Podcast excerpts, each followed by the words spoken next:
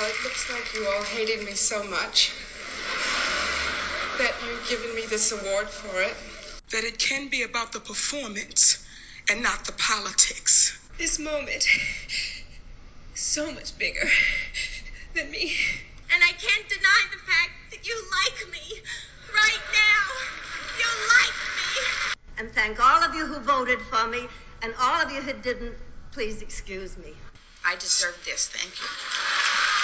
And welcome back to season four of Academy Queens. I actually did take the Eiffel Tower train of frat guys in college, and the, I have the pictures to prove it. Joey Gentili. And all I've got is two wrong feet and fucking ugly shoes. I'm Brandon Stanwick. And this is Academy Queens season four premiere. We're in the 2000s. The year 2000 is here. We are finally getting closer to present time, and holy shit, what a difference in just watching these movies. Really excited for today, though, because, uh, dude, you have our biggest guest we've ever had on so far, and I'm super excited that he agreed to do this with us. So, without further ado, let's just bring him right out. We'll dive right in. We'll get uh, we'll pick his brain a little bit, and then we'll uh, get into the 2000s. Are you ready? Yep. All right, all right, all right. So, our first guest of the season, kicking us off with uh, the, again the class of 2000, um, has been a pure delight to uh, read his pieces over the years. Not only to read his pieces, to see him on TV, to see him on the screen, to watch videos of him roasting people like Lady Bunny and Bianca Del Rio. Um, you've seen his writing on uh, The Village Voice, uh, unfiltered column for NewNowNext.com, Paper Mag, the New York Times, the Daily Beast. You've seen on VH1 and Logo. Ladies and gentlemen, and everyone in between, the one, the only Michael Musto. Oh, thank you guys.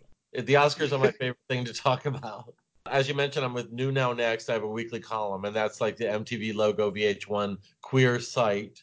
And I'm also one of the predictors on GoldDerby.com, which is the big awards prediction site. I'm one of the best Oscar and Golden Globe and Tony Award predictions predictors on that site. Perfect. And speaking of um, the Golden Globes, they were last night. Yeah, it was not that painful. I didn't mind Ricky Gervais. I usually squirm over his humor because he says something like faux wicked and then has a mischievous half grin, like, oh, aren't I naughty? But he didn't do that last night. He just kind of doled out the humor. I liked him poking holes in the hypocrisy of Hollywood. I thought he was amusing. There were a few missteps, obviously. Every joke can't be a home run. Mm-hmm. Uh, after you know, he made the pussy joke about James Corden. I thought he, I thought he should have stopped there and not gone for the Judi Dench line. But I love the way he nailed. I like the way he nailed the hypocrisy and uh, the Harvey Weinstein remark at the end was was great about how everyone in Hollywood is like the characters in Bird Box. We just can't see what's going on with Harvey Weinstein. For sure. And then it was kind of like very just desserts in a way because today was the first day, or today was the day in um, LA courts that Harvey Weinstein is officially facing charges for his rape cases. Two and two new charges popped up today for him, so that's bad news for him. Yeah. Well, you know what we said to Harvey Weinstein? Fuck you. So. Exactly. In fact, when um, uh, you know Ho, uh, Bong Ho talked about the one-inch problem in Hollywood, it's Harvey Weinstein. exactly, exactly. Um, we, uh, Michael, you and I had, well, you definitely were I knew her a lot more, but I had my own little run-in with Sylvia Miles last year before we lost her. Actually, around March of yeah, March of last year, I got yelled at by Sylvia Miles and it was one of the highlights of my 2019. Yeah, that's kind of a badge of honor, I think. And what did she yell? Honestly, well, it was it, when we started doing this podcast. We, you know, we've had the idea to bring Oscar-nominated actors or winners um, on to talk with her. Somehow, through my realms of people, I found or I was given Sylvia's phone number, and they're like, "Yep, just call her. She doesn't have an agent. Just give her a call." I, I called her and it was the most brilliant but most terrifying thing at the same time because she instantly shot me down and was just like, I don't want to do this shit. And it was fucking beautiful. So that was my one run in with Sylvia Miles and I will always cherish it. and she, we should explain, was a two-time Oscar nominee for Midnight Cowboy and Farewell My Lovely for supporting actress, Yep. and she became a friend of mine in the 1970s. I was dazzled by her, but she did have a dark side, and she kind of craved attention. But then, if you gave it to her, she could lash out at you out of her own insecurity. But she meant well. Yeah, yeah.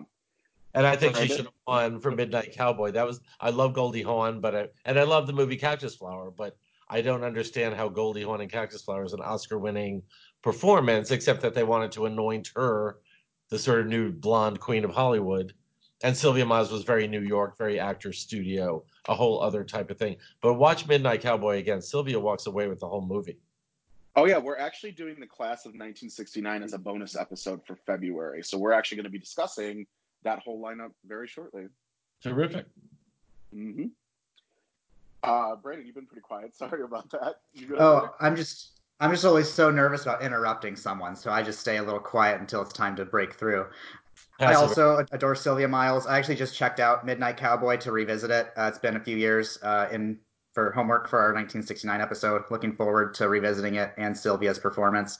Uh, as far as the Globes go, um, I thought it was relatively safe. Uh, there wasn't really anything that jumped out to me as um, egregious in any way. I also pretty much uh, enjoyed Ricky Gervais. I didn't think he was um, all that horrible, like um, Michael was saying he's one of those comics who will sometimes just say something outlandish in order to just say something outlandish and has that oh did i say that face which i find kind of annoying and a little reductive but he didn't do that too much this last time and i will admit i did laugh at a few of his jokes in his monologue so overall i thought it was a pretty okay golden globes And I was kind of happy there were some surprise winners. Nobody expected 1917 for picture and director. Nobody expected Missing Link for animated. Yeah. Taron Egerton for actor in a comedy or musical. Everyone thought either Leonardo or Murphy. So, Mhm. as horrible as some of the choices were, it, it's nice to have a surprise because the Golden Globes have become so much of a precursor to the Oscars that they've almost made the Oscars an anticlimax. You know, it's Yeah. always gonna be the same people winning, giving the same speeches. So it's good to shake it up and throw some other winners out there. I think there was a real hatred for Netflix last night. I'm not sure why, but I think they only won two awards, uh, including over 30 something nominations. Yeah, I, I'm I'm starting to think that there's a backlash a little bit with the Netflix um with the streaming services after the whole Spielberg with Roma thing last year. Like I, I granted, yeah, they're getting all these nominations, but I have a feeling like this is going to go down real hard very soon. Something just feels very off about how much they were nominated and literally, like you said, walked away with two. I thought this year the, the Oscars can't really be that mad at Netflix because they have so many eligible movies, including The Irishman and Marriage Story and um, Two Popes, Dolomite. But it's possible they could do a total, uh, you know, turn their back on Netflix in, in many categories. We'll see. 1917 is certainly, I would say 1917 would be a good Oscar winner. It seems like a big Oscar bait stunt, the whole movie, but it's so brilliantly pulled off that it, it would be okay to me if it won. Yeah, 1917 hasn't come to Cleveland yet. Brandon, do you have it near DC? no i haven't uh, had a chance to see it yet i don't think it comes for another week or so i Yeah, get most things things- late little Yeah. women and bombshell came a week late for me too everyone else saw it way before Well, don't feel bad. Cleveland never even got the farewell. Like I wasn't able to see the farewell until the screeners came out. So I was like, Oh. oh, okay, cool. That's crazy. Right, right. Did you get Parasite? Parasite we did get. I because I ended up going to the theaters uh, twice for that. Okay. We got Parasite, but we did not get the farewell. So, um, yeah, really quick. I thought the Globes were the same thing. It was pretty much, you know, uh, kind of what we expected with um, um, some twists. The missing link one kind of threw me, especially because, in my opinion, um, Paranorman is Laika's best film that they've ever done, and Missing Link was a huge bomb. So that was kind of like, whoa, what's going on? Um, I was They didn't want to honor all the franchise films that they'd already given awards to. Yeah, that Everything too. else was a sequel. Yeah. Yeah. Um, and but Taron Egerton, I'm really rooting for him for the Oscar. He was my favorite male performance of last year, so I, I think you know, I, I would like to see him win. But I'm not upset with the uh, Joaquin Phoenix. But other than that, yep, nothing really was like, oops, you know, out of left field. There was no Pia Zadora moments of last night, that's for sure. But I, I don't think every year the best actor should be somebody playing some British rock star. Right. who's gay. Right. There's that. Next year, Um, George Michael.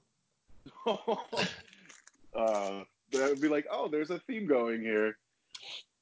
It's a guaranteed So, oh, oh yes, oh yes. So, uh, before we dive in, um, I always give a little uh, Oscar uh, trivia here that I have from my book by uh, Jim Piazza and Gail Kinner of the Academy Awards, The Complete Unofficial History. And in the year 2000, um, this was a year where Steven Soderbergh's double director nomination for Traffic and Erin Brockovich was the first since 1930, 1938 when Michael Curtiz pulled it off for Angels with Dirty Faces and Four Daughters. Curtiz didn't manage to win for either. So we had a double director nominee for the same person, two different movies this year. Boom. and he won traffic. He did, didn't he cancel did. himself out. He did not cancel himself out. Let's do this. All right. So, your supporting actress nominations in the year 2000 were Judi Dench in Chocolat. Marcia Gay Harden in Pollock. Kate Hudson in Almost Famous. Frances McDormand in Almost Famous. Julie Walters in Billy Elliot.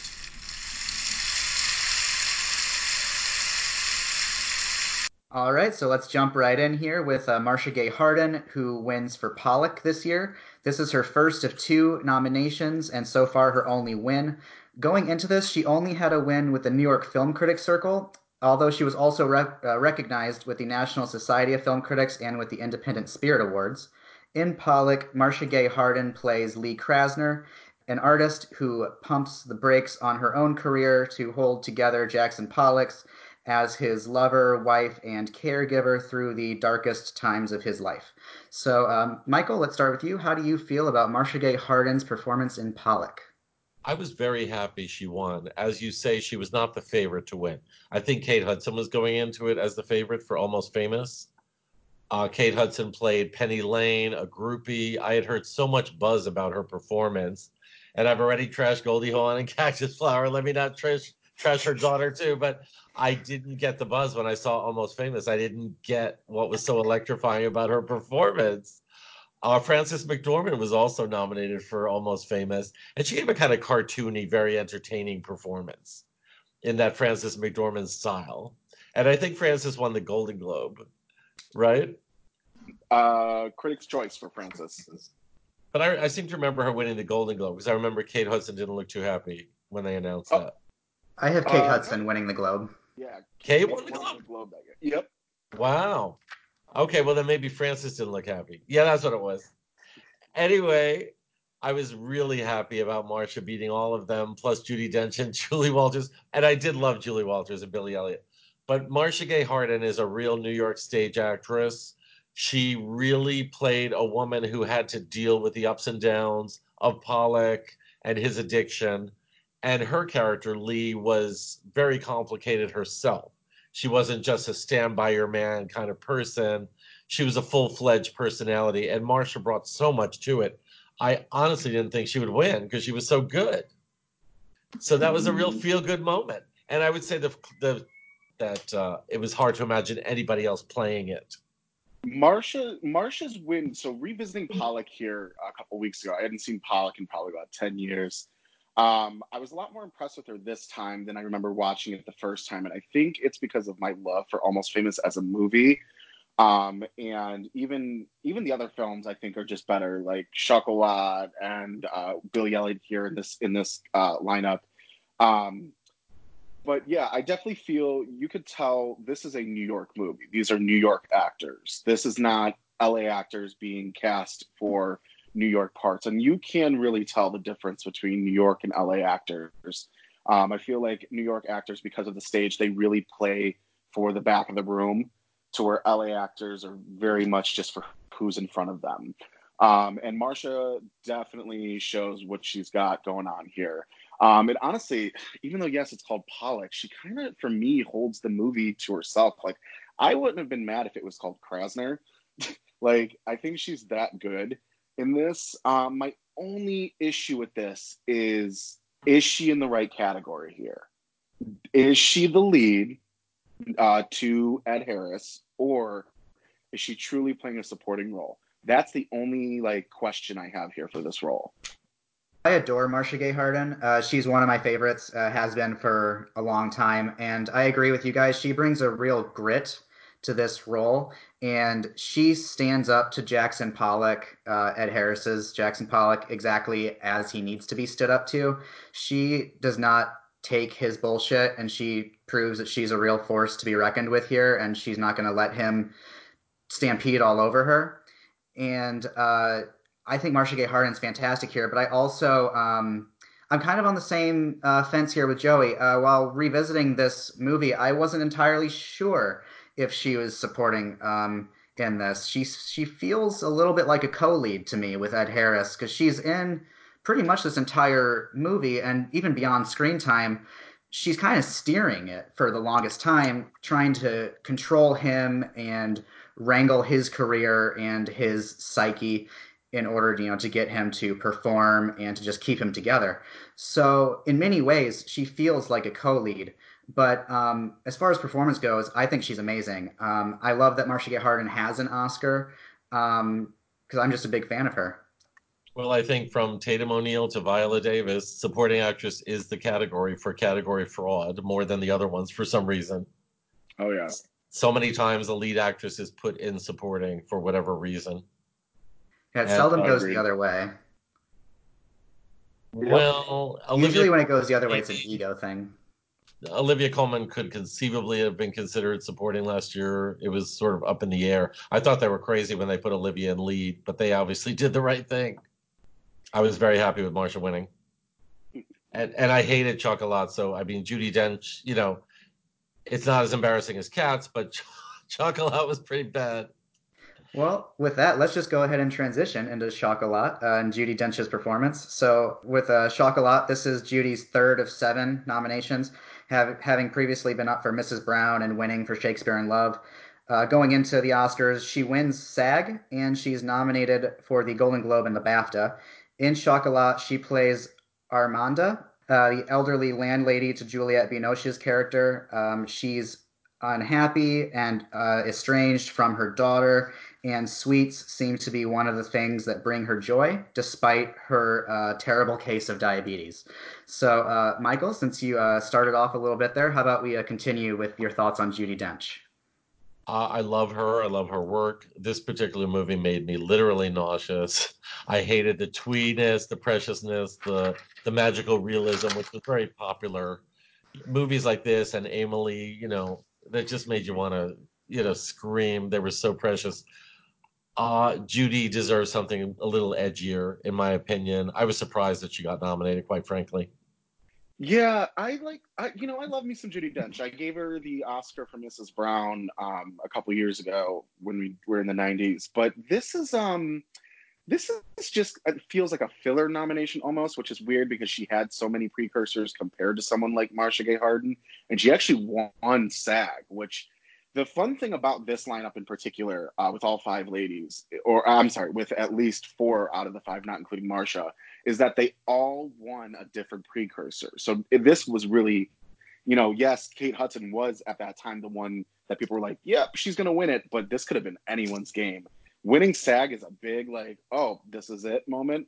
Um, so this would have been an interesting win if the Academy had gone the same way. Now, when I think Chocolat supporting actresses, I actually am more drawn towards Lena Olin than I am um, Judi Dench here. Now, Chocolat as a whole is a really quote unquote modern fairy tale. Um, and it plays on that point pretty well. But I wouldn't say like this performance in particular. Like I don't think of this lineup and I'm like, oh, that's that's Judi Dench's Chocolat year. Like she's she's fine. She's playing the bitty old lady, but I I don't know if it's anything super special. Yeah, I agree with you too. Uh, Chocolat is not a movie that really works for me. I think it wears its charm on its sleeve a little too obviously, and it um, wears off for me pretty quickly.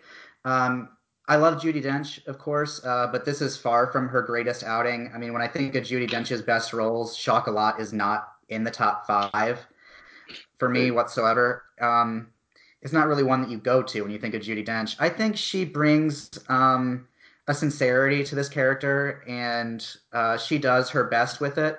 But ultimately, I don't know how um, well crafted this character is from the page for her. Uh, it gives her a nice little uh, story with her estranged daughter and her grandson, who she's trying to bond with over chocolate, and that's sweet, I guess. But uh, when the movie's over, I find that I don't really care about that relationship. Um, I'm going to kind of echo what Joey said. While, while revisiting this movie a few weeks ago, I found myself much more drawn to the Lena Olin character and remembering our discussion on her nomination for Enemies: A Love Story and how we how we both wish that uh, the industry and the Academy had given her more opportunities and recognition over the years. I think I would have honestly preferred Lena Olin to receive a nomination over Judi Dench for Chocolat, as much as I love Judi Dench as an actress. Well, you have to remember yeah. who was behind Chocolat, Harvey Weinstein. This was the period when Harvey Weinstein could have a three-hour film that was just a blank screen with some static, and he could get 12 nominations for it. He worked magic in that department. He knew how to market a movie for Oscar and to get those nominations. And when Chocolat was up for picture and all these other uh, categories, I was like, that's Harvey. This is what he does. Nobody, in my opinion, looks back at Chocolat as an Oscar worthy film.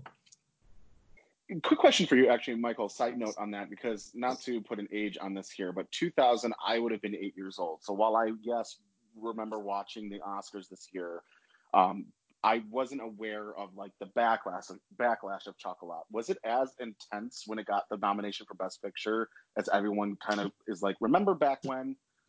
I wouldn't say everybody, but the cynical crowd like me, the commentators were kind of over it. But the public liked the movie. You know, it was just like very pleasing to a certain type of taste. Uh, but, you know, yeah, there was a certain element of society like myself, commentators, who were rolling our eyes through the whole thing. Gotcha.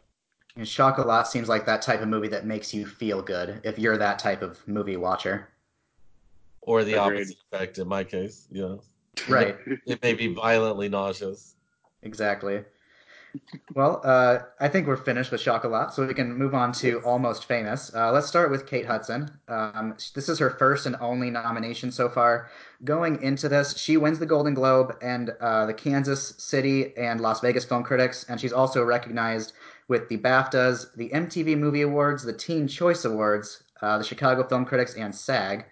And in Almost Famous, Kate Hudson plays Penny Lane, the whimsical muse of many rock and roll stars of the 70s. So, Joey, let's start with you. How do you feel about Kate Hudson in Almost Famous?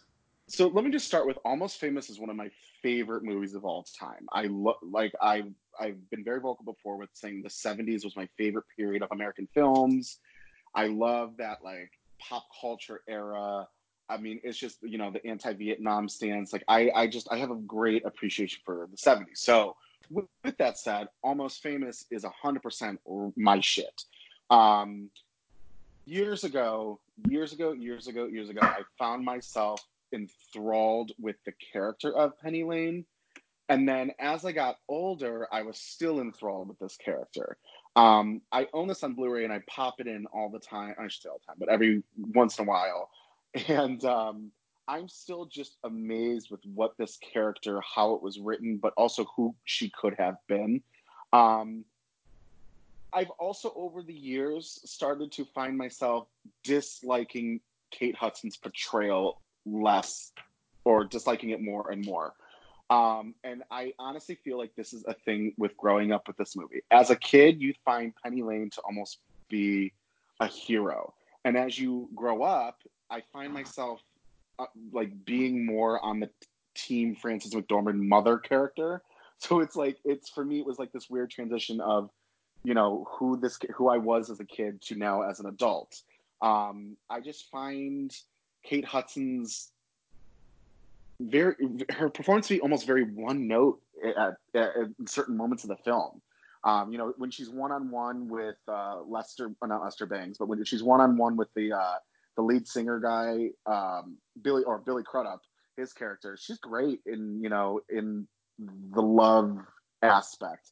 But when she's just going from person to person, whether it's uh, uh, Anna Paquin or whoever the hell it is. It's it's it's very fake to me. It's that LA acting that I was talking about earlier. Um, Michael, what about you? Um, I think I mentioned already that I was disappointed with her performance. I agree it was at times one note. I think she's appealing. She went on to become sort of a, a star. Um, anyway, um, I liked the men in the movie better. I liked uh, Billy Crudup, and I also liked uh, the kid Patrick Fugit. Mm-hmm. And they got no recognition, as far as I remember. Nope. Yeah, I'm not too fond of Kate Hudson either, to be perfectly honest. Um, I find the character of Penny Lane to be kind of boring, in fact. Um, and when I watched this movie for the first time, I believe I was maybe in high school, and kind of like Joey, I feel like I liked the movie more overall, and even the character Penny Lane. But as time has gone on, and I've revisited this movie a couple of times, I just find her more bland, and there's there's a certain artifice to her character and the way she functions in this movie that just doesn't really work for me. And um, I find myself quite bored with it pretty quickly, actually. It's not great acting, and I would have preferred like a young Courtney Love or somebody with that kind of charisma. Oh my And- god, yes. You know what I mean? It would have brought some something quite different to the part. Yes. And I like Kate Hudson. I mean, she is so guileless that uh, she called me around that time for a phone interview, and she was at the time with that rock star. Mhm. Remember the rock star with the with the dreadlocks? the Counting Crows dude. Yeah, exactly. And Yep. he, uh, she didn't even block his number that she was calling from, so I got his phone number. I never used it, but I thought, well, this girl really is not indoctrinated into the ways of Hollywood yet. I think because her mom is Goldie, who's like a lifelong hippie, and she considered Kurt Russell her dad, even though he's not her biological dad. And the way she described it, their family situation was very cool, and it wasn't very hard edge showbiz. You know what I mean? Goldie's a kook in real life, and also a smart person. And I think Kate grew up with, you know, a lot of interesting influences with those with those parents. Um, at this point, I don't think her career is in the position where an Oscar nominee's career should be. Right. Maybe because she got stuck in a lot of like Matthew McConaughey comedies or something. Like she went from credibility to Matthew McConaughey movies. He then went to credibility from there. Though then he did Beach Bum, so whatever. Now here's a quick question for you guys. Is she in the right category? Can she be considered a lead here? Because she's in a lot of this movie. I definitely saw her as supporting. I have to say. I see her more as supporting as well. Um, I I think when you break down how much she's actually in, she is definitely supporting. She's sprinkled throughout pretty steadily, and she's one of those characters who has a presence throughout the film, and she's referred to a lot, kind of, kind of in the way that Anthony Hopkins in The Silence of the Lambs is. Even though he's only in 15 minutes of that movie, it it often feels like he's in more of it because of the presence of his character and the way he functions within the story. But uh, with Kate Hudson here, I, I, I definitely lean more towards supporting with her. She's not quite um, important enough directly in the narrative for me to consider her lead. If I would have been asked that question 10 years ago, I would have been like, yep, she's a lead. But now I totally agree with you guys. 100% supporting. Okay, so uh, next we'll just go to the um, the other almost famous lady, uh, Frances McDormand. This is her third of five nominations, having previously been up for Mississippi Burning and winning for Fargo. Uh, she was a bit of a critics' darling going into this, it seems, uh, because she wins with the Boston, Chicago, and LA film critics, as well as with the uh, Critics' Choice Award. And she's recognized with the New York Film Critics, the National Society of Film Critics, and at SAG. In Almost Famous, uh, Frances McDormand plays Elaine Miller, the strong willed uh, widow college professor mother of Patrick Fugit's uh, William Miller. Michael, how do you feel about Frances McDormand in Almost Famous? I mean, I worship her. Uh, I felt she was on a different level or in a different tone than everybody else in the movie. She was playing it like a Marge Gunderson, like a comic, kind of exaggerated character, where most of the other people were going for naturalism. Uh, I can only blame that on the director. That being said, I enjoyed her performance. I found her very entertaining. She got the laughs out of the part, and um, but it obviously was not a slam dunk Oscar part for Frances, the way her two leading uh, actress Oscars were. Are you guys ready for this one? I think this is probably my favorite of Frances's nominations. So I was not a. I'm going back to the two that we've talked about so far. Uh, Mississippi Burning, I think she's great in. We discussed that in the 80s. I'm not a huge fan of Fargo as a whole because I don't like the Coen brothers as filmmakers. They're not my thing. Um, and I and I also thought she was in the wrong category for Fargo, so I didn't give her the win. Um, this though is like bam for me because like when I said earlier, like as a kid, I more identified with Penny Lane and you know who who she was and that character. And as I've grown up, I'm like, oh my god, Frances McDormand. She, I, I, totally get everything she's coming from now. Like it makes sense. Um, I think she's great on her comedic points. I think she's she's such a, a, a, a character, this colorful character in this movie of colorful characters. So for me, for you know, you either blend in or you stand the hell out, and every line delivery, every ridiculousness. You know, I mean, soy cutlets, um, random just like little lines that she has you know, don't do drugs or, you know, I'm I miss my son, the I love you scene. Like it's she's giving me comedy, she's giving me drama, she's giving me everything. And I really I really dig it. I think this is my favorite of her nominations. So I also really like her in this. Um, I, I definitely feel what Michael's saying, how she definitely stands out from the other uh, characters in this movie, and I think that works for me, considering how she is supposed to be from this other world. Like she's in mm-hmm. the quote unquote real world while all the other characters are in this rock and roll land. And so I think it works for me that she stands out and she's giving an almost different delivery and a way of presenting herself that I think kind of works for her and also adds to the comedy, like Joey was saying, because Frances McDormand has some really great one liners in this. Um, for some reason, the don't do drugs thing just makes me laugh whenever I watch this movie. It's just her delivery of it is so great and the characters reacting around her. Uh, when she says don't do drugs, and was like, yeah, drugs. I just find it delightful. Um, I also really enjoy the heart that she brings to this because um, beyond the, being the uh, comedic punchline at times for being the sort of uh, square, straight edge mom, she has a, a real maternal, um, heartfelt nature to her. Elaine does, and in just a few minutes, because Frances McDormand is only in what maybe ten minutes of this movie, if you really break it down and add up all the scenes, she shows so many different facets to herself as a performer, and she really does everything she can with this short amount of screen time. So I think this is a really nice outing for Frances McDormand. We will then go into our fifth and final uh, supporting actress nominee. That is Julie Walters, nominated for Billy Elliot. This is her second of two nominations, having previously been up for Educating Rita back in the 80s. Going into this, uh, she wins with BAFTA and at the Empire Awards, and she's recognized at SAG, the Golden Globes, the British Independent Film Awards, and with the Boston and Chicago Film Critics. In Billy Elliot, she plays Mrs. Wilkman, the chain smoking, no nonsense dance instructor who recruits uh, Billy to uh, train under her wing after recognizing his natural talent and works with him to hone his skills and help him get into a prestigious dance academy. So, Joey, how do you feel about Julie Walters and Billy Elliot? Fucking love her in this too. Um, I believe what '83 was the year we had uh, Kevin on, right? And I was the only yes. one to give her the win that year over the Terms of Endearment ladies. And there is a reason why, and it's her comedic talent in that, and it still shows all these years later in Billy Elliot. She's snippy, she's sassy, she's everything I want. If I were to be like, if I were to ever get into drag, she's quintessentially the drag mother I always want. Um, and I think she's perfect here. She's she's the she's the shining star in this movie. Um, I think this movie could have been super serious in its matter, uh, in its tone, and what she does with her line deliveries, what she does in her physical acting, even the way she smokes a cigarette and just dances around. Like who who can do that? Oh yeah, Julie Walters. That's who.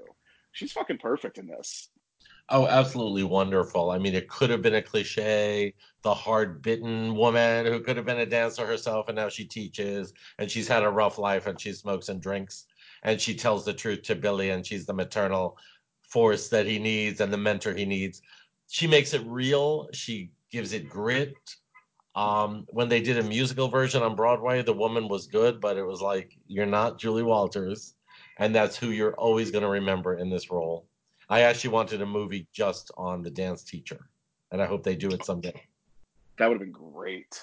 Oh, I'd love to see that, and I'd love to see Julie Walters uh, reprise the role uh, and get a lead actress nomination for the follow-up to Billy Elliot. That'd be wonderful, because this is a character who I definitely want to watch for two more hours after the movie is over. Uh, she's funny and lively and vivacious and everything that you want in a great comedic supporting actress. And yeah, like Joey was saying, I just want to be around her. This is the kind of person who I just want to hang out with and hell, I, will learn to dance if it means hanging out with Julie Walters. I don't care. Yeah, I think she's uh, wonderful in this. I remember watching this Oscar ceremony specifically, and it was like the first one that really stuck in my mind because this was the year before the first Harry Potter film came out, and I remember her being asked on the carpet uh, what she's going to bring to Mrs. Weasley, and she specifically said, "Just wait till the second movie. I ain't got shit in the first one."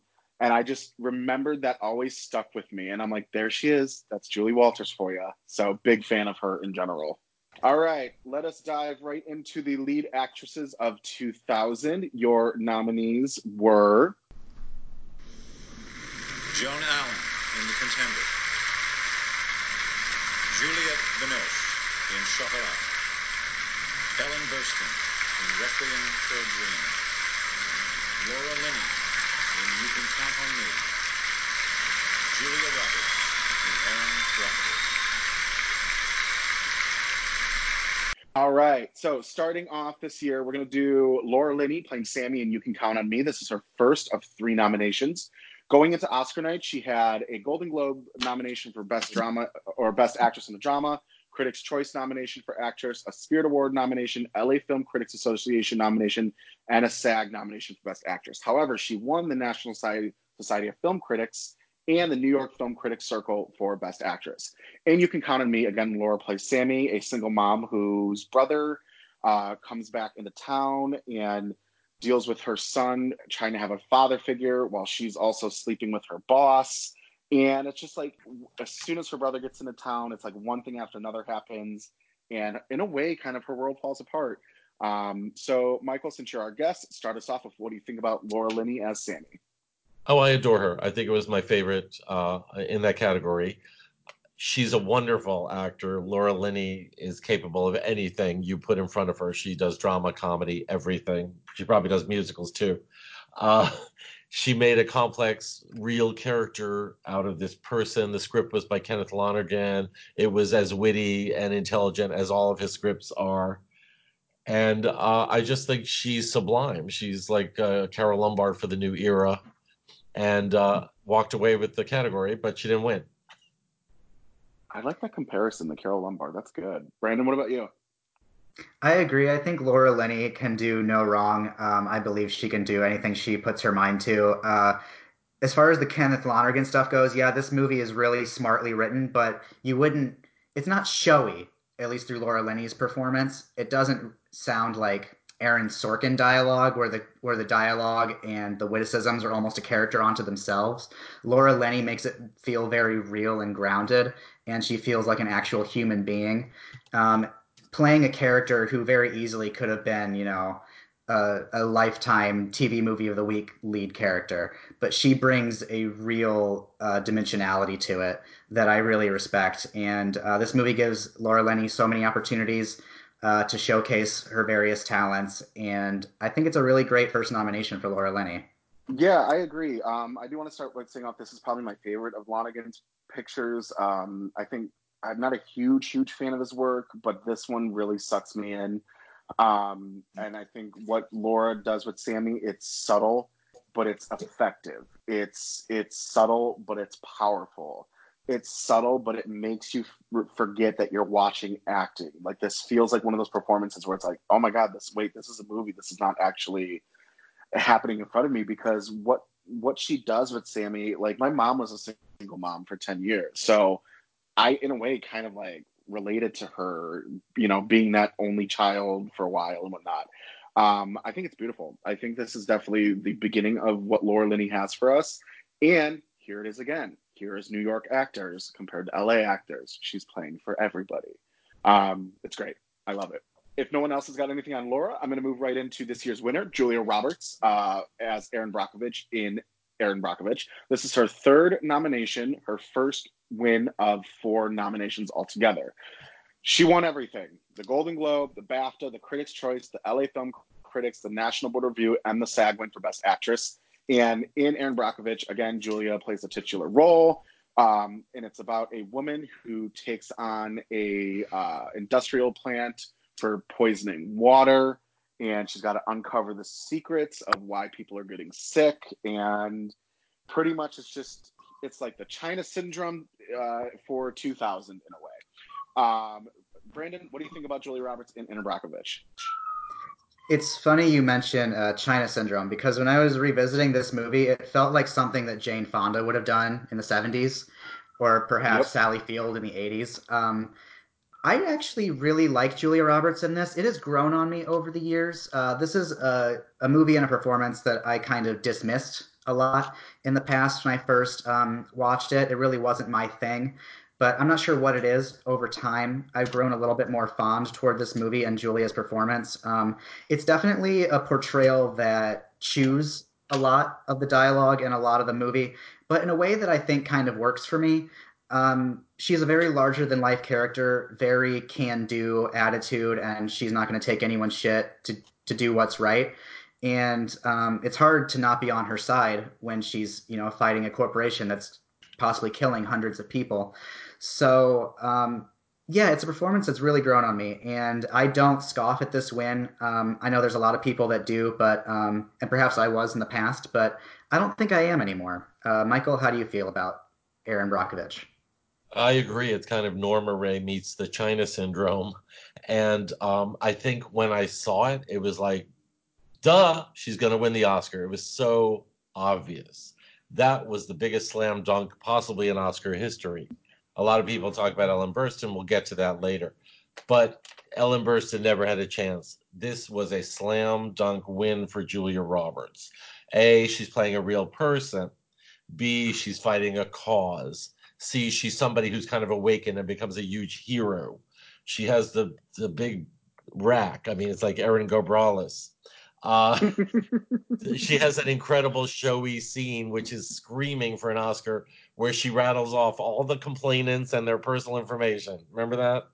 Mm-hmm. She na- name a phone number or something. Yeah, she knows each. I don't even. I doubt this ever happened in real life, but it was great movie making, and it was great Oscar bait. And everybody loved Julia Roberts at this point already from Pretty Woman and her other films. And plus, she had been nominated for Steel Magnolias before that she was the queen of Hollywood, and here she proved that she could really take a leading role and act something with some gravitas and really take you along with the whole uh, I hate the word journey, but the the whole narrative of the movie and make you love this woman, Erin Brockovich. And everyone loved Julia Roberts. Here's my main problem with Julia is that when she won, she acted like she was surprised because she's an actress and she's a people pleaser. She gave everyone a mm-hmm. performance with that speech because I think she felt that's what they wanted. They wanted that Julia Roberts victory moment. No one on earth thought Julia Roberts was not going to win at that point, including Benjamin Bratt, her boyfriend. Yep. But so, so I thought her speech oh, sorry, was a little phony. I have to admit, I thought her speech was a little phony. She was so, doing another performance. Oh, 100%. I'm actually going to echo that really quick. So, one of my late dear friends was Misty Upham, who worked with Julia on August Osage County. And I remember when I actually was on FaceTime with Misty when they were up for the SAG Awards. And Misty would always tell stories about Julia. And one of the stories that she would tell was how she still always brought her Oscar win into the conversation, like to never let you forget that she did it. So I was like, that is just such a Julia Roberts thing to do. Like, of course. Um, with Erin Brockovich, I used to really hate this performance. I don't know what it was. I always thought it was super, super over the top. Visiting it now, I appreciate it a lot more. I think this is extremely well acting. Like, this is really good. Um, and I like that she's like she's snippy and she's I don't want to always use the word sassy because I feel like that word gets thrown around for women and like just so nonchalantly anymore. But this character is a sass bucket, and this could have easily been like, um, like this easily if this was in any other actress's hands, it could have been dulled down to where it's just annoying. But she was on point. I do want to point out though, what, and I know this is going to sound weird. When I think of the performances in Erin Brockovich, I don't think of Julia Roberts. I think of Albert Finney. Albert Finney is really the standout for me in that movie, performance wise. I also think it's interesting though that from the research that I did, according to the actual Erin Brockovich, they wanted Jennifer Tilly for the role, and I and me being a huge Jennifer Tilly fan, I would have been all about it. Mm, I don't see her being as sympathetic. Julia Roberts, she she just shows up on screen and you you're in love immediately, and nobody could do that laughing and crying thing at the same time like Julia Roberts. Yeah. Yeah, I think Joe. I think what you touched on, Joey, something that well, basically I was saying earlier when I first uh, saw this movie, it just read to me as clear cut Oscar bait, and usually that just makes me roll my eyes and I shut off. Um, but revisiting it this last time, I think she's tremendous. I think she finds so many opportunities in this role, and yeah, it's larger than life, and maybe every scene was written and performed to be an Oscar clip, but somehow it kind of works for me. I'm not sure why, but it all just kind of comes together. And uh, I don't know how Julia Roberts and Steven Soderbergh did it, but somehow it feels authentic to me. I don't get it. Uh, but yeah, I'm definitely more on board with this movie and this performance uh, now more so than I have been in the past. Well, we just talked about her, so let's just go right into her. Uh, Ellen Burstyn as Sarah Goldfarb in Requiem for a Dream. This is her sixth of six nominations and her most recent.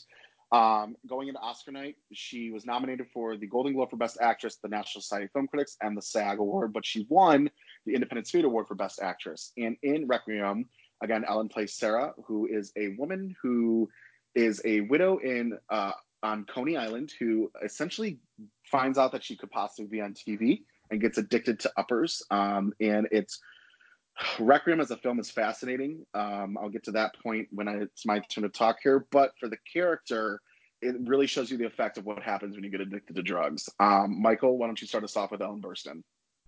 Oh, you would think I would love this movie. It's drugs. There's a dildo. Uh, I, I don't know. I wasn't that impressed with it, and everybody was turning to me like, "Oh, you gotta love Requiem for a Dream," and I'm like, I, I didn't even love Ellen Burstyn. I'm from Brooklyn. I didn't believe her accent at all, and that threw me from the beginning. When I heard her talking, it was not a New York accent. I'm from there. Okay.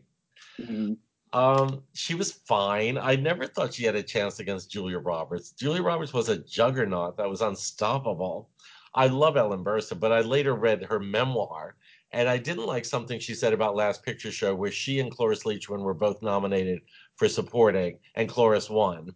And Ellen wrote that, oh, she had been offered the Cloris Leachman role, but it was such an obvious Oscar role that she turned it down. So to me, that was so ungracious because it's like, first of all, pointing out Cloris wasn't the first choice. And secondly, it's saying, oh, I could have just done it and picked up an Oscar. It's so easy. You know, that's what Cloris did. I chose the more challenging role. And I started mm-hmm. thinking, I'm not a fan of Ellen Burstyn as a person after reading her memoir, but I admire her so much as an actor. I just don't get Requiem for a Dream. It was Darren Aronofsky collaborating with Hubert Selby, two people I usually admire. Did you love the movie? I don't, uh, explain to me why.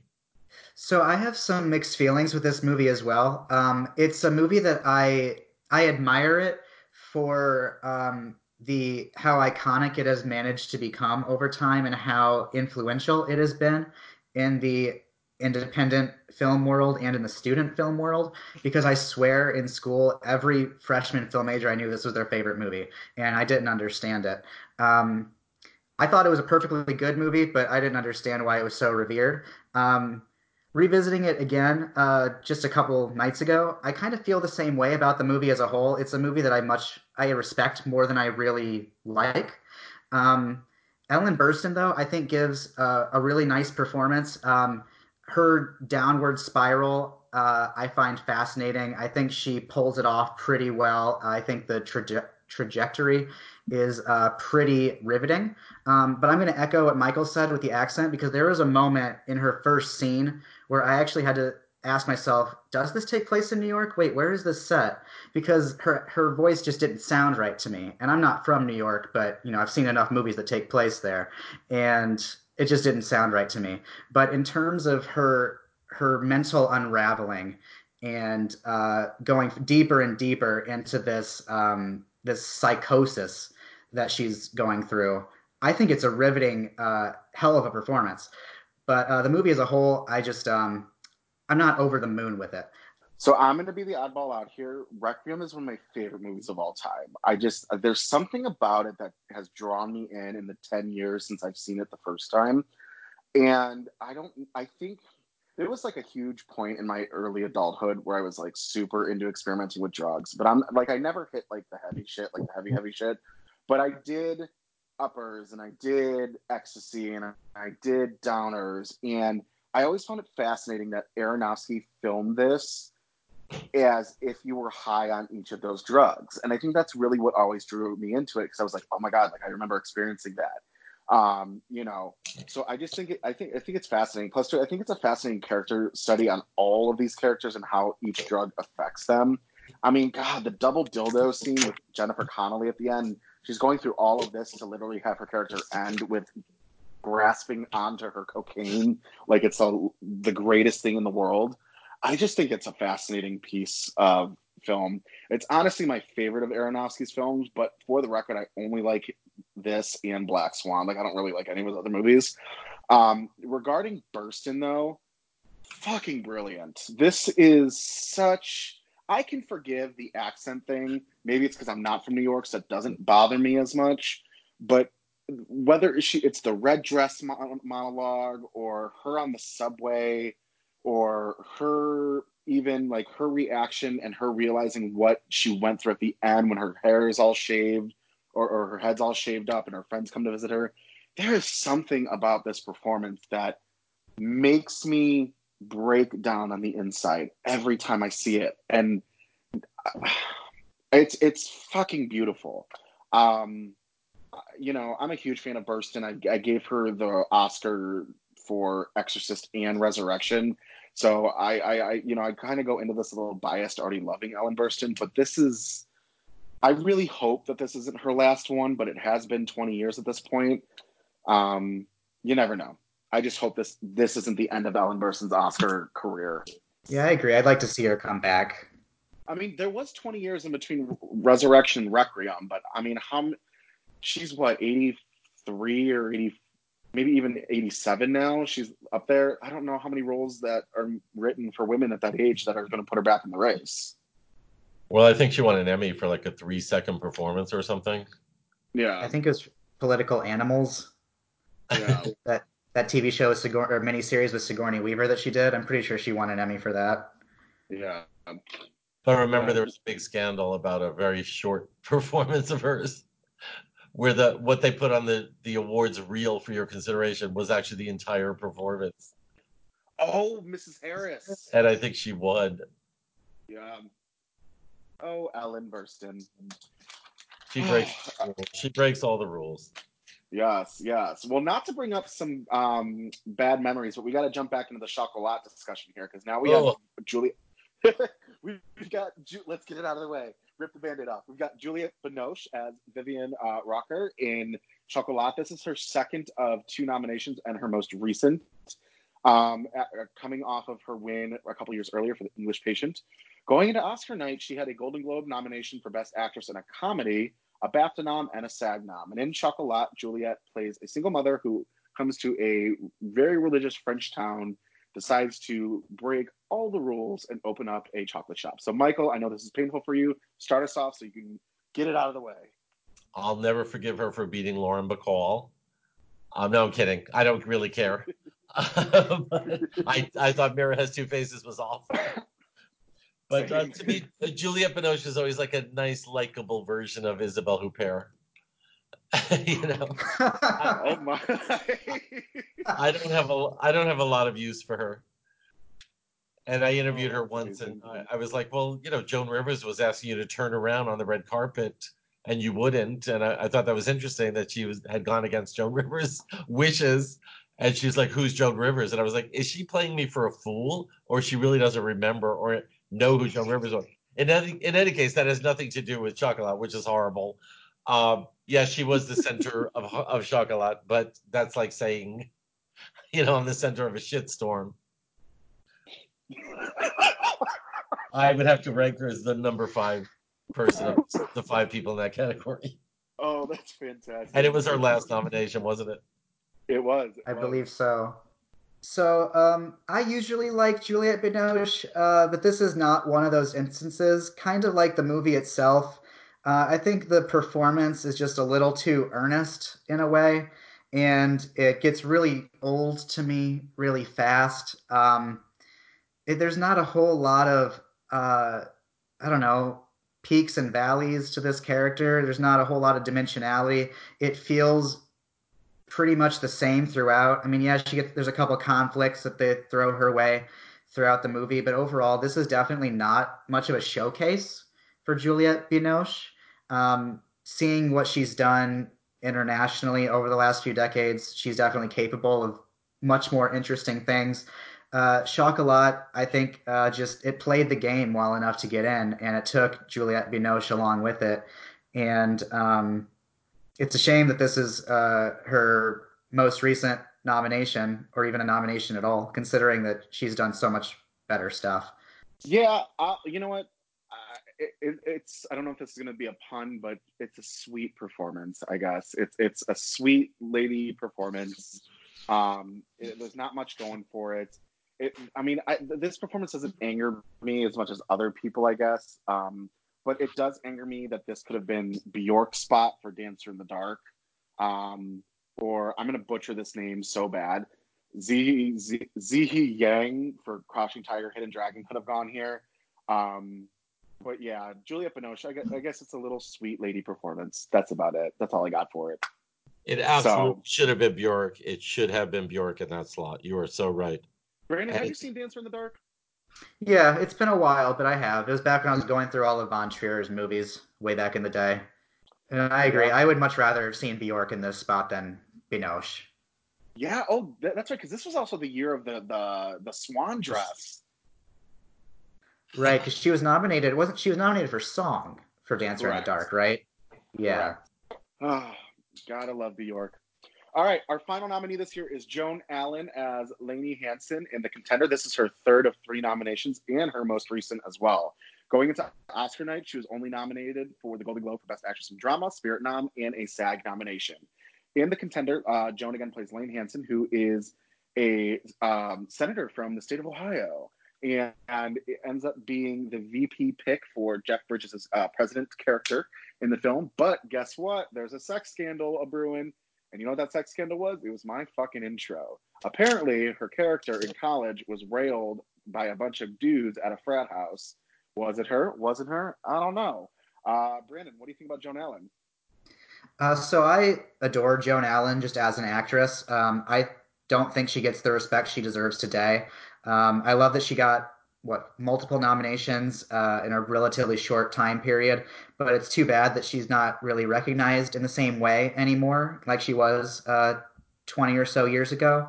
Um, the contender, though, um, I think she's perfectly all right in it. Um, performance wise, it's a very controlled performance in the way that I think it needs to be, considering the subject matter and the way this character is being scrutinized and picked apart by basically every other character in the movie. But um, this movie just doesn't really work for me a whole lot. I think it it treats itself as a little bit too important, and it's like important with a capital I, and it never really lets you forget it. And unfortunately, that kind of rubs off on Joan Allen's performance for me in terms of how I feel about it. But um, I think Joan Allen's perfectly all right for the for the role, and um, yeah, she's Joan Allen, and I respect the hell out of her. But uh, Michael, how do you feel about her in the contender? I love Joan Allen. It's like Laura Linney. Like this is someone who can do no wrong for me, and in a way like Marcia Gay Harden as well. And I love Joan Allen in Nixon, and I loved her in The Crucible, and I liked her a lot in this. This is a movie that was uh, by Rod Lurie, who was a film critic. So we were all rooting for him as fellow film critics and commentators. And it turned out it's not like Pauline Kael. Like he actually knew how to make a good movie. Oh Remember- my god. Remember, Pauline Kael was given the chance to finally make a movie, and she couldn't do it.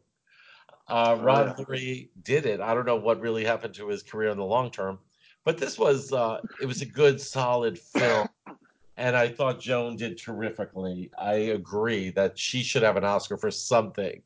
She's one of those actors who deserves an Oscar.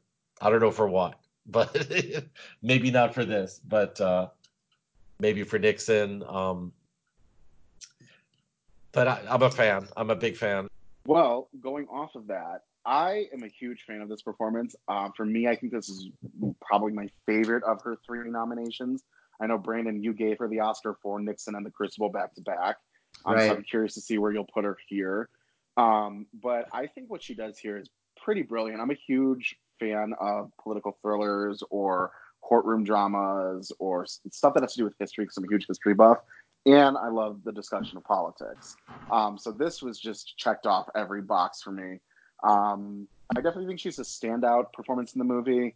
Um, I, I think this could have been super played down to a TV of the week performance, like an after school special style performance. But what Joan here, she's able to transcend every word. And for the twist of the film, essentially to be, it wasn't her, but she felt that she didn't need to confirm nor deny, was literally years ahead of itself. I think that whole aspect of being in a film, almost in a way, I don't know if this is like a film that you could be like, oh, this was like a pre Me Too style era film, but it was way ahead of itself for coming out in 2000 to be like, you know what, it's no one's fucking business. That's why.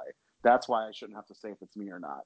Um, but I think it's funny too. Side note that this is President Barack Obama's favorite president in a movie is Jeff Bridges in this movie. Hmm. So there's that. I agree that I hope she has more chances because she deserves to ultimately have one. For sure, for sure. Well, let's get us down to the rankings, Brandon.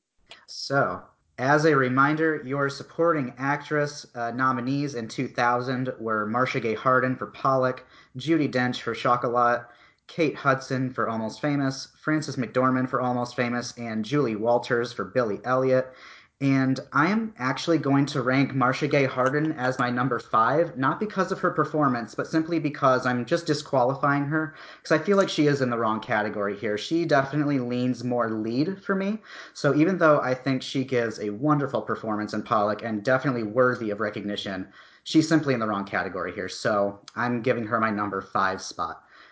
My number five would be Kate Hudson for Almost Famous. She's perfectly appe- appealing, but I didn't see any kind of extraordinary acting going on in her performance as Penny Lane. I am actually going to agree the sentiments here of Brandon. Um, Marcia Harden, while fantastic, is in the wrong category. Um, we we're we're pretty sticklers uh, when it comes to category placement here. Although we have definitely disagreed on a couple, but this is one where I have to agree. While not bad whatsoever, she's just in the wrong category. Therefore, I can't give her the Oscar for it. My number four goes to Kate Hudson for Almost Famous. I don't think the performance is actually all that great or amusing, and I actually find the character of Penny Lane to be kind of boring. So Kate Hudson gets my number four. Uh, four would be Judi Dench. Um, as I mentioned a hundred times, I did not care for Chocolat. I love Judi Dench.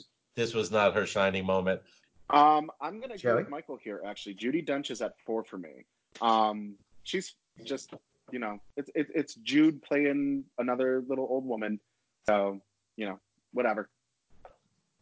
Well, I'm just going to carry that idea through. Uh, Judi Dench is my number three. Um, she edges out Kate Hudson, but just barely for me.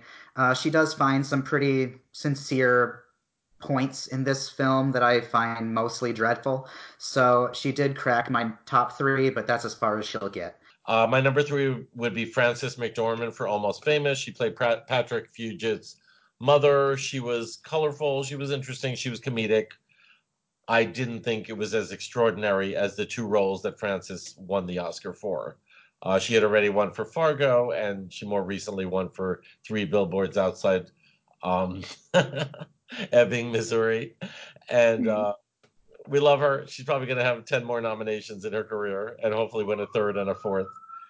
Almost famous. Also, she was competing against Kate Hudson for honors. And that's one reason they split up, I think, in the award voting. but she was perfectly entertaining. So I'm giving her number three. Uh, my number three, I'm also going with an almost famous lady, but it's actually going to be Kate Hudson. Um, I, you know, I, I, don't even know if this counts as a three because I'm not a huge fan of her, and the, and you know, Marcia is unfortunately disqualified for me. But I think she's just fine. Like if we had done this podcast ten years ago, she'd probably be my number one. But as I've grown older, I'm less and less attracted to this performance, and therefore three is just fine, I guess, for me. So well, my runner up is going to Frances McDormand for Almost Famous, and I'm rewarding Julie Walters with my win uh, for Billy Elliot. Frances McDormand, in her very limited screen time, finds a lot of opportunities, and I really admire how she's able to really pinpoint the moments of comedy and uh, of, and sadness in this character with what limited time she has. But Julie Walters is just on another level, and Billy Elliot, she really makes this character her own and she's the type of character who I want to have her own sequel and go off and continue her adventures uh, teaching dance or whatever other mischief she gets into. So Julie Walters is my winner for the year. Uh, number two for me is Julie Walters for Billy Elliot. She really seems to have lived the role. It's like an old school British vaudeville performance, but she made it a real person and she took it away from the cliche. Uh, number one, I'm going with Marcia Gay Harden for Pollock. Why? Because first of all, I don't hold it against people if they're in the wrong category. It's not Marcia's fault. you know? In Viola Davis's case, she says that she wanted to be supporting, so you could kind of be mad at her for pushing for supporting, where she certainly wasn't for Fences. In Marcia's case, this is where she was placed, and it's not like you're picking your favorites of the year. You're picking the favorites from these people that were nominated. So of the five that were nominated, Marcia Gay Harden was the best. Whatever category you want to put her in, she was the best. She portrayed this woman who was complicated, who was edgy, who had to deal with this kind of self-defeating genius and had a genius of her own. And the fact that you cared about her as much as about Jackson Pollock was a real feat because it's a movie called Pollock. No, I get it. That Thanks for actually a really good point. No, that was a great point. Um, yeah, okay. So I have Julie Walters as my runner up and Frances McDormand as my winner. I think Julie is fantastic. She's brilliant. Her comedy is on point. But I've already given her the Oscar for um, uh, for educating Rita back in '83. And like I said, I think this is Frances McDormand's best work that she's done on film, uh, for her nominations at least. Um, I really like it. I want to be her. I want to go out for drinks with this woman, and I just think Frances fucking knocks it out of the park. I would like to point out though too. I think Almost Famous really, uh, or the uh, the voters really jumped the gun on not nominating um, Philip Seymour Hoffman as Lester Bangs. I think he's fucking perfect in the three scenes he has, and that was if that if this came out today, whoever played Lester Lester Bangs, that would be I feel like a shoe in type of role for a nomination. So um, Frances should have won that, in my opinion, and Philip Seymour Hoffman should have been nominated. All right, leads. Again, we've got Joan Allen in the contender, Julia Roberts and Erin Brockovich, Laura Linney in You Can Count on Me, Ellen Burstyn in Requiem for a Dream, and then Juliette Binoche in Chocolat. Um, no surprise, Juliette Binoche, Chocolat. This should be Bjork's spot, and Michael, I'm sure you probably think the same. Yes, I do. I'm honestly not even a fan of Bjork but I thought she was brilliant in that film and went to places that Julia Binoche could not even dream of. Yeah, I'm going to agree with Juliette Binoche being number five in this lineup. Uh, the performance in the film just don't do a whole lot for me, so I'm going to agree with both of you. Well, number four is actually this is kind of where it gets hard because these last four are really good. So this is again an example of like it's not like I hate these performances, but it's how do I rank them? I gotta go Laura Linney at four. Um, Linney, I think, is beautiful in this. I love Laura Linney, but compared to who she's up against and what else everyone else is doing, um, it's a little too subtle to win. Even though I appreciate it this time around for subtleness, it's it it it, it kind of hurts itself in my opinion for these final four. So, uh, Michael, who's your fourth? Uh, my fourth is Ellen Burstyn for Requiem for a Dream, mainly because I didn't like her Brooklyn accent. I don't know. The second I saw her on the subway and then heard her talking, I was like, something about this is inauthentic. I had heard so many raves, and sometimes you go in with too high expectations. I admire Ellen Burstyn. She's actually one of my favorite actresses. I loved her in Alice Doesn't Live Here Anymore, Last Picture Show, Re- Resurrection, The Exorcist, and so on. Um, this movie didn't really click for me except for the double dildo. yes, Brandon. Uh, so, like you were saying, Joey, this top four is really tough because there's something I really admire about all these remaining four. But I'm actually going to put Joan Allen at number four for the contender. I think she does um, she does exactly what she needs to do with the very controlled nature of her character. Um, but with the remaining lineup, it's hard for me to put her any higher. Also, I'm just much more fond of her other nominations, like Nixon and The Crucible. Um, they're just uh, above the contender for me. So Joan Allen is um, only going to make my number four this year. All right, gays, hold on to your pearls because I'm putting Julia Roberts at three. Ooh. Um, ooh. I, I I think she's really good. Like I said, I used to really loathe this performance, and I used to loathe this win. Um, I still kind of loathe the win as a whole, like in real life, but I can appreciate it a lot more than I did years ago. And I think she's really, really good in it. But Joan Allen and Ellen Burstyn are just decadence to me for this lineup. So, uh, Michael, number three for you. A three for me is Joan Allen for the contender. I mean, it's really solid work. She doesn't really give a bad performance anytime. And uh, it might not be an all time classic, but she always towers above everything she does. Uh, it's obviously better than Ellen Burstyn and Juliette Binoche. So she's my number three, Joan Allen.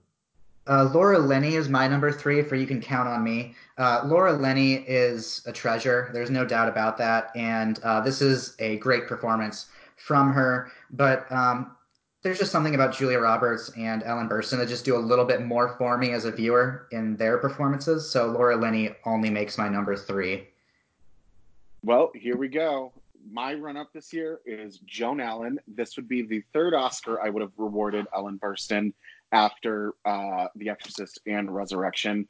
Um, starting with Joan really quick, I think, like I said, this is my favorite of her nominations. I think she's so good here. Lane could have been just a throwaway character, even though she's the lead.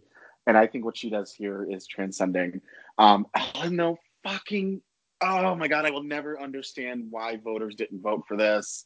Um, and I will also like to point out, I think this is, and I'm going on record right now, I think this is single handedly the greatest Oscar nominated performance ever in history. Now, I mentioned a little bit of that back when we talked about uh, Diahann Carroll and Claudine. Remember, Brandon? I was like, there's like a couple performances, and Diane was one of them.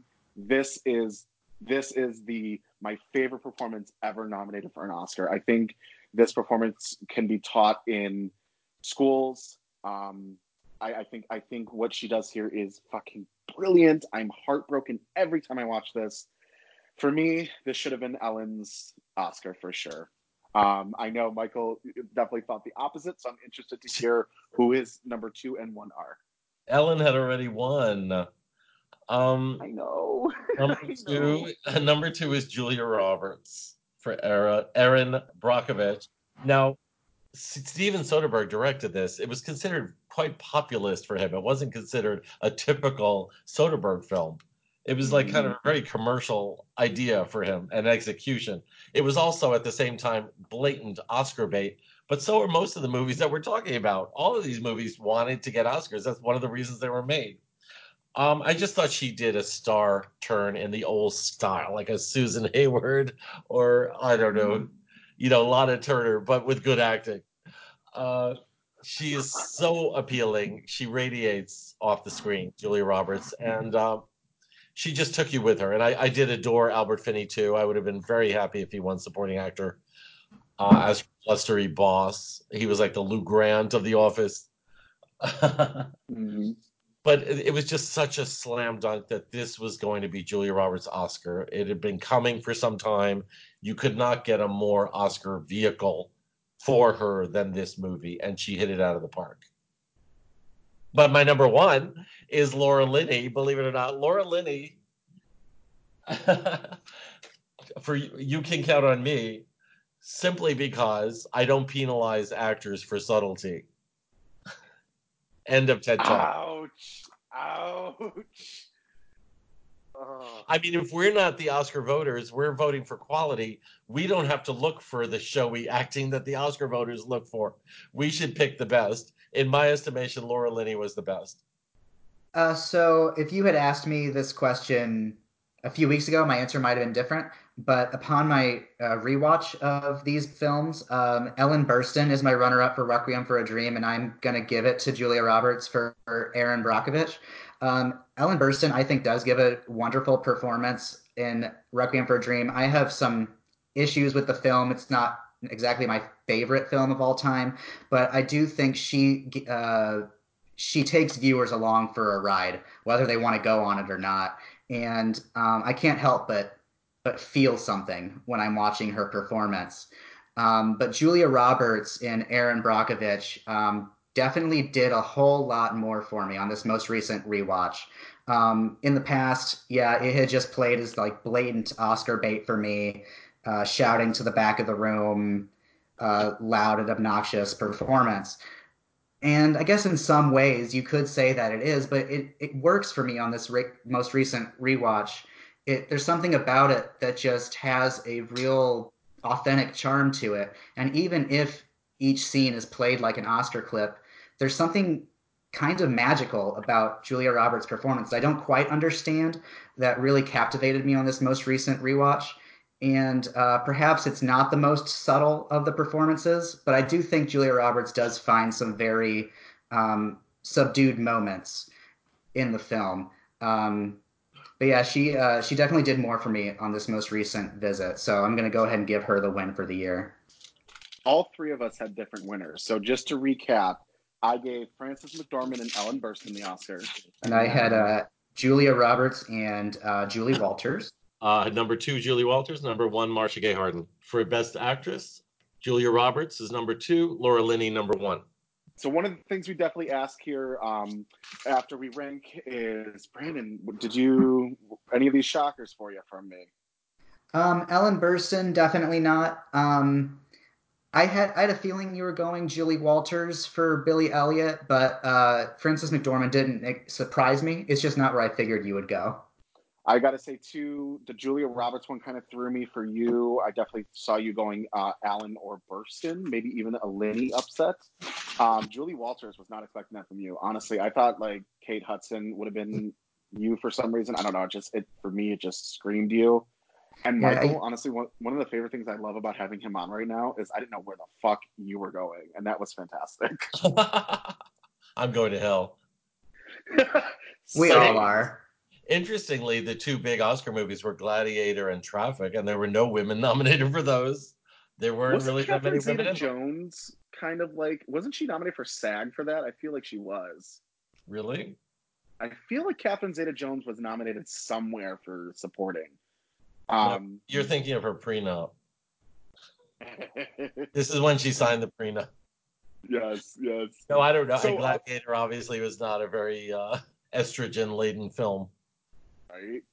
So we've got something new that we're adding this season. Um, uh, our Twitter is always a buzzin at Academy underscore Queens. And we've got some uh, listeners' questions. We only got a couple here for this year, so let's get to them really quick. Starting with a New York writer by the name of Luke Vale at Luke Vale Writes. Um, assuming Ellen Burstyn was in supporting for Requiem for a Dream, who do you think would have taken her place in lead? Um, right off the bat, the first person, like I said, that I could think of are the two people would have been um, Bjork and Dancer in the Dark, and I'm still going to butcher this name. And I know she won supporting at Spirit, but definitely rewatching Crouching Tiger, she was a lead in my opinion. But was Ziyi Zhang, um, I think those two could have easily been in lead. What about you guys? Oh, there's no question it would have been Bjork. I, I really think Bjork was edged out by like five votes or something like that. That's my feeling she was considered too edgy, too weird, too wacky. It was a Lars von Trier film, but I'm sure she was the sixth choice in the voting. I just am confident of that. I agree. Those are probably the two that um, I'd see most likely getting in. Uh, Bjork for the performance, and then um, Zhang uh, for also giving a, a, wonderful performance, but in a movie that was much more uh, revered in the industry and at this particular Oscar ceremony. So I could have seen her uh, squeezing in there too. Well, going off of that really quick, we got a question that kind of has the same atmosphere from Andrew Carden at Awards Connect. And there's a story with this um, that I'll put in first. So, would Burstyn have triumphed in supporting, and who would she have booted from that category? Really quick, if you guys remember, uh, for the listeners back in the 90s, I believe we talked about it. Um, an actor friend of mine in LA by the name of Craig Jordan, his one of his good friends was Ellen Burstyn's assistant at the time that uh, this season was going. And the studio wanted to put her in supporting, but she said, There's no way I'm going in supporting. I can win. And we see what happened. Um, had she been put in supporting, I honestly think she could have won. This could have been Ellen Burstyn's second Oscar win in real life. If she's booting someone, honestly, I gotta say she probably would have maybe booted Marcia Gay Harden. That's only because Marcia Gay didn't really have any precursors going into this. Everyone who was in this outside of Marcia Gay had won a precursor at some point. So honestly, I think if Burstyn went into supporting, Marcia would not have been there and won. What do you guys think? I think Ellen would have won just based on the buzz about her performance and the incredible acclaim that she got for it. Yeah, I think she would have gone in with the advantage. But it's woulda, coulda, excuse me, woulda, coulda, shoulda. I mean, ages ago, Rosalind Russell didn't want to be put in supporting for Picnic. She probably would have won, so she got nothing. So it's always like, well, what if they were in this category or that category? Well, they weren't. Mm-hmm. so we'll never know. But um, my guess is that poor Marcia would be Oscarless if Ellen weren't supporting. I think I would agree with you. I think she probably would have won. Um, it had been a long time since she had uh, last won, and Requiem for a Dream was a pretty buzzed about film at the time. And as far as who she would have uh, booted from the lineup, on paper, it makes sense that Marcia Gay Harden would be the one to get the axe, considering um, she does get uh, fewer precursors, uh, particularly the major ones. So I think it's um, it's it makes sense that she would be the one who would get kicked out for Ellen Burstyn. Yep, yep. Um, this is not so much a question uh, from Justin E. Priest. It's literally it just says Marcia Gay Harden dot dot dot the fuck. so oh. um, clearly Justin is not a fan, and Michael Musto would like a word with you. Well, watch the movie. That'll answer your question, which is which is not a question, by the way. right. All right, moving on. We got two more here. It's from the same person at uh, Catherine six two four zero four eight. Catherine Short. Um, this one, the first one, really quick. I got out of the way. It's just directed towards me. Um, longtime listener Joey, knowing that you tend to favor showy performances, did you enjoy the quietest performance in the category, that of Laura Linney, or were you turned off by her quote unquote lack of big scenes? Uh, well, as you just heard, I was a huge fan of Laura Linney in this, and I don't think she needed big scenes. I thought it was subtle, and in the entire movie was a big scene for her because she fucking killed it. So there you go. Um, also, the second question then is: Had Hudson won? Do you had Hudson won? Do you think her win would be looked back on with disdain, considering her lack of good roles since then and relatively strong competition? Michael, you touched on that a little bit. What do you think? Um, yeah, I have a feeling it would be one of those "what were they thinking" kind of things. And supporting actress is rife with that kind of thing, especially when it's somebody white. it's often, uh, mm-hmm. wait a minute, how did they win? Um, I don't want to keep dumping on Kate Hudson. I like her, but uh, it's it's weird to have two Oscars in a family that people question. Goldie certainly proved herself and Private Benjamin was a wonderful Oscar nomination for Goldie for Best Actress, as well as her final nomination. No, I uh, believe so. Yeah. So. Yeah, but it, again, it's a woulda shoulda. I mean, it, she didn't win, and I didn't think there was ever, ever that it was really going to happen. Brandon, what do you think about it? I think if she had one for this, it'd be an interesting parallel between her and her mother, uh, considering what Michael had touched on earlier, how um, a lot of what fueled Goldie Hawn's win for Cactus Flower was she was the new it girl of Hollywood. They're sort of um, anointing her in a way, is kind of how uh, that win is often remembered. And I feel like if Kate Hudson had won for Almost Famous, there definitely would have been a parallel there. And uh, it'd, be, it'd be, interesting considering the mother daughter relationship of the two. But yeah, I don't know how fondly the uh, the performance would be looked back upon these days. I know I personally would be. Um, I, I would disagree with it had she won in real life. Yeah, I really quick because this is the last of it here. I think this is um this is you know Kate Hudson was really the quote unquote Hollywood it girl for that moment. We see it every year. It, it- just in this last decade alone, it was Rooney Mara with the girl with the dragon tattoo, Lupita Nyong'o with Twelve Years a Slave, um, even Quvenzhané Wallis with Beasts of Southern Wild. The Hollywood it girl is here for a moment. She does a few more things, and then it can either go one of two ways. Um, had she won for this, I think it, we would look back on that and be like, man, good thing she got it when she could, because there's no way she's getting one now. Um, but I don't know if it would be favored or you know looked on in a weird way. So, well, we did it. First episode down of the fourth season. So, Yeah, thank you for Michael uh, to Michael for coming on board. Oh, thanks for Of having me. I had a great time. Thank you. so, gentlemen, on the count of three, we're gonna give a one, uh, big old goodbye. Ready? One, two, three. Bye. guys. Bye. Bye.